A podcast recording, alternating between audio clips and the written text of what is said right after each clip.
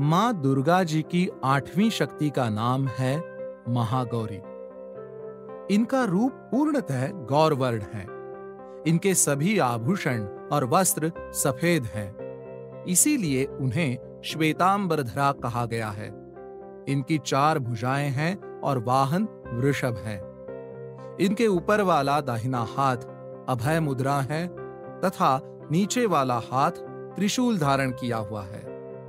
ऊपर वाले बाएँ हाथ में डमरू धारण कर रखा है और नीचे वाले हाथ में वर मुद्रा है।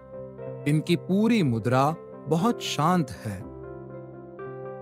श्वेते वृषे समारूढ़ा श्वेतांबरधरा शुचि। महागौरी शुभम दद्यान महादेव प्रमोददा।